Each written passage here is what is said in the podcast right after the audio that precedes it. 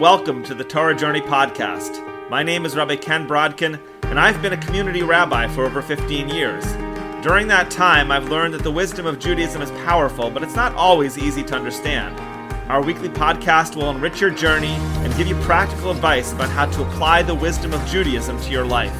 We'll offer you insights based on the Parsha, current events, the Jewish year, and more. This is the Torah Journey podcast.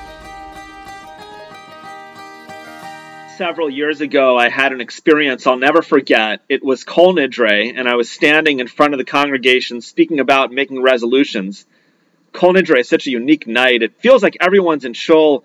If the rabbi speaks too long, no one will notice because no one has anywhere to go. Honestly, it's a rabbi's dream.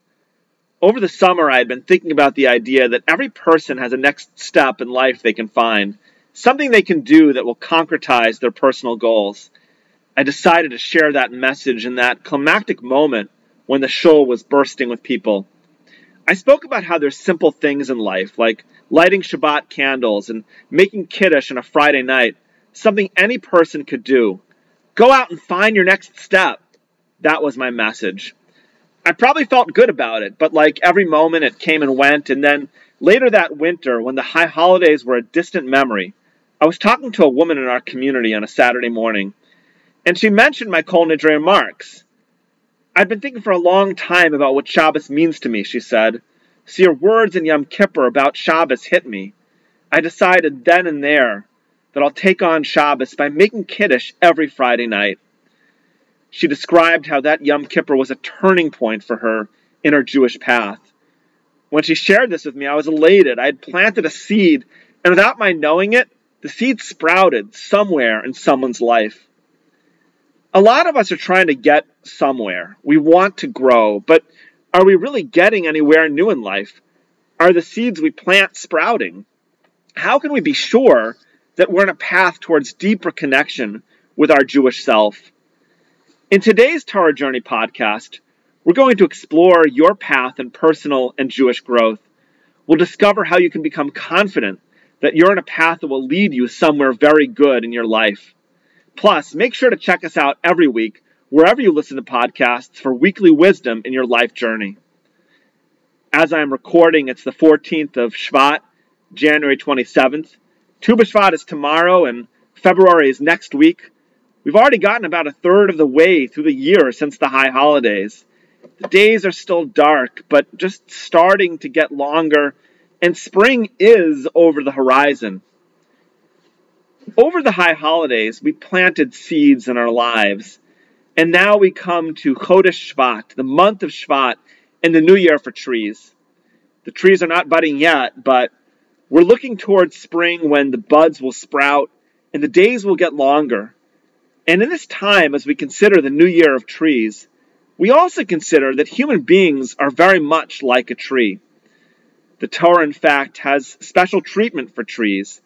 In Devarim, we're warned against cutting down the fruit trees during a military siege. Kinimenu.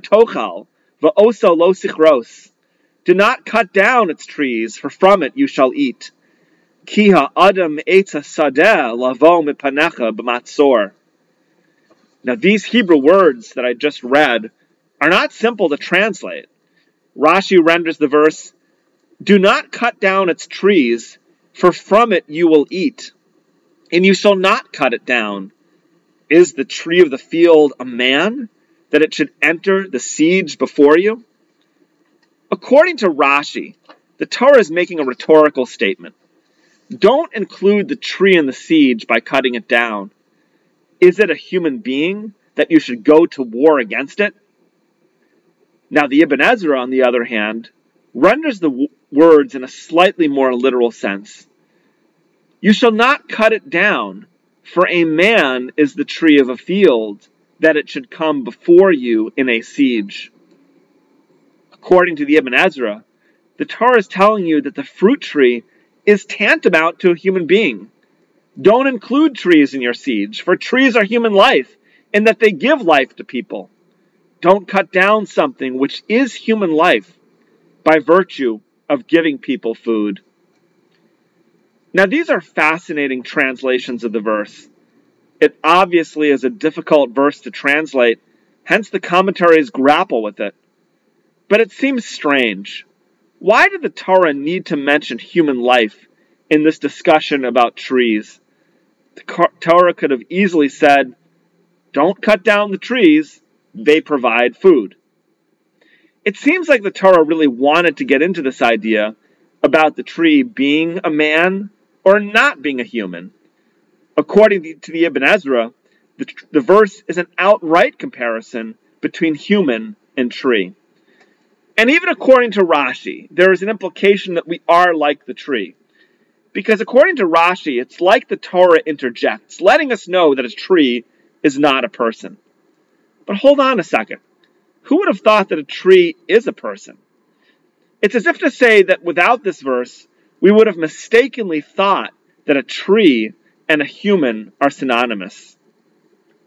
The Maharal explains that the connection between a tree and a human is actually a broad Torah theme. What is the connection between humans and trees? The Maharal of Prague offers a fascinating approach. The Maharal of Prague, that 16th century Torah luminary, explains that both a man and a tree are plantings. Both are creations that have an above the surface expression growing from a system of roots. The tree sprouts above the ground, but it grows from roots that are underground. A human being, on the other hand, sprouts in this world, but grows from its roots, the soul. The Maharal refers to a person as an inverse tree. He writes, A human is an inverse tree, for the tree has roots planted below on earth but a man has roots above, for his soul is his root, and that comes from the heavens. If the tree is planted in the ground, sprouting on earth, Adam, mankind, is planted in heaven, also sprouting downward into this world.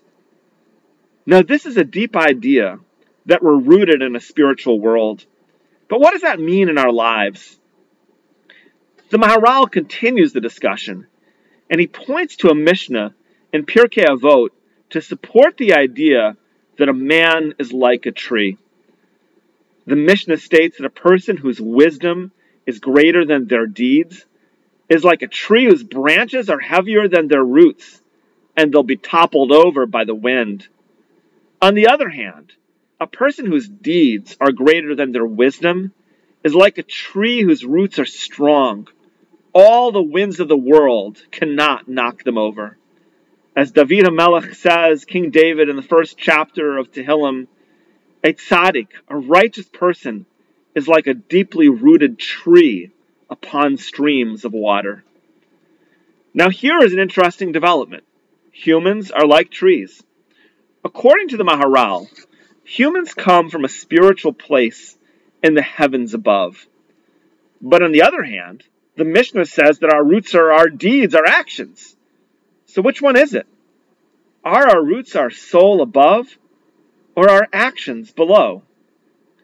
The answer is that we most certainly have roots from God and from our spiritual source. That's where our soul emanates from. But how do we get rooted in this world? How does that beautiful soul find its expression on planet Earth? It's hard to feel rooted in this world. The winds of change are constant, blowing us every which way with the latest trends and the passing ideas. And so we need to have a couple things. We need wisdom, and we need deeds. We need to acquire God's wisdom, which is in the Torah. That's our branches that reach out, that branch up to the heavens. But when those beautiful ideas of the Torah well inside of us, we need to have actions that root us. Ideas in our head are just ideas. We need to have actions that concretize and express those inner beliefs and those ideas. When I was 16 years old, I, I spent a summer in Israel with a youth group, and I, I had felt really turned on to Judaism around the time of my bar mitzvah. But spending that summer in Israel was life changing. For so long, I yearned to understand the meaning of life in a deeper way. And all of a sudden, I was thrown into it Shabbat, Jerusalem, the Jewish people. I came back home and I sort of didn't know what to do with myself, but I had this pair of tefillin that I had not worn much since my bar mitzvah. And so there I was each morning, 16 years old, laying the tefillin. There was no minyan. It was just me in my room in Leominster, Massachusetts. There was this big idea inside of me, all of these thoughts buzzing. And yet, it was that concrete action that made it real. So my summer trip to Israel didn't just last six weeks, it lasted a whole year. Well, it sort of lasted a lifetime. One of the truths of us is that we have this inner spirit inside of us that needs to come out. It's like that moment in our Parsha when the Jewish people have crossed the Yam Suf, the Sea of Reeds. There's a moment of inspiration, and they call out in song. And in that moment, the Torah states, Az Yashir Moshe, then Moshe will sing. What does this mean? Rashi points out the difficulty.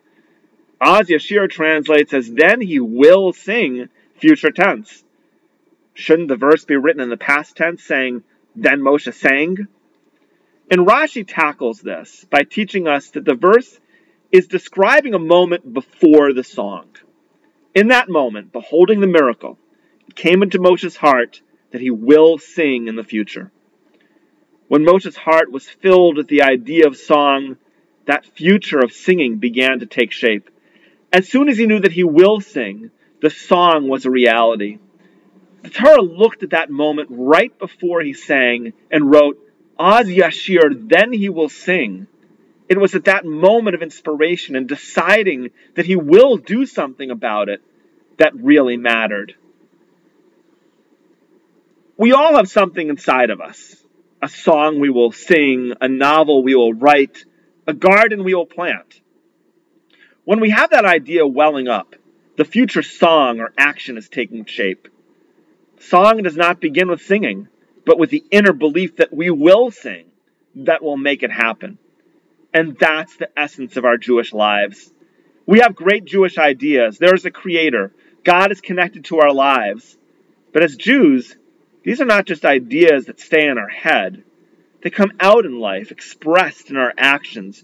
Judaism believes that there is a creator. There's a deep idea that we express in our actions. We celebrate Shabbat. We spend a whole week planning and we cook. And come Friday night, our cell phones are off and our jobs of the week are a distant memory. On those moments of a Friday night at the Shabbat table, the candles are flickering. Our workday has left behind us and we live in that inspired idea that God creates and provides. In that moment, our spiritual lives take root in actions, actions that make up the minutes and the hours of our lives. So, how do we get on a fulfilling Jewish path? How do we plant success? We need two things we need the inner wisdom and inspiration, and we need the actions. First, we need inspiration. We study Torah and we seek out God in our lives. We find ideas that inspire us. Just this morning, I was reading the fourth chapter of Tehillim, talking about how God is the light of our life. I felt inspired. And that's the wisdom, the inspiration, where we're reaching up with our branches to the Shemayim, to the heavens. But then, that inner spirit, like a tree, needs to find roots. And so we need the actions to root us, and they can be very small, even tiny actions. Small actions begin to create a spiritual space, a holy space in our lives. For example, you might feel inspired through your learning or introspection to commit to Torah study for five minutes during your lunch break every day. Or perhaps it's a commitment to really sit at the Shabbat table every Friday night without distractions and engage more deeply with your family than you do during the week. So if you're wondering where you're going in your Jewish life, take the time to learn Torah, go for a walk, and think about the big ideas that move you. What inspires you? Where do you want to go in your life? A more meaningful Shabbat or a deeper prayer experience. Perhaps you want to be a better spouse or a better parent. When you find an area that you want to grow in, consider a small but consistent action that could express that inner song slowly embrace the small, consistent actions. As you do so, you'll create a healthy system of roots that can support your branches. And the best part is that when you find your Jewish roots, all the winds of the world cannot knock you down. Thank you so much for joining us. Make sure to check us out next week on Parshat Yitro.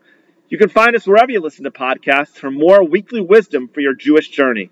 I'm Ken Brodkin, and this is the Torah Journey Podcast.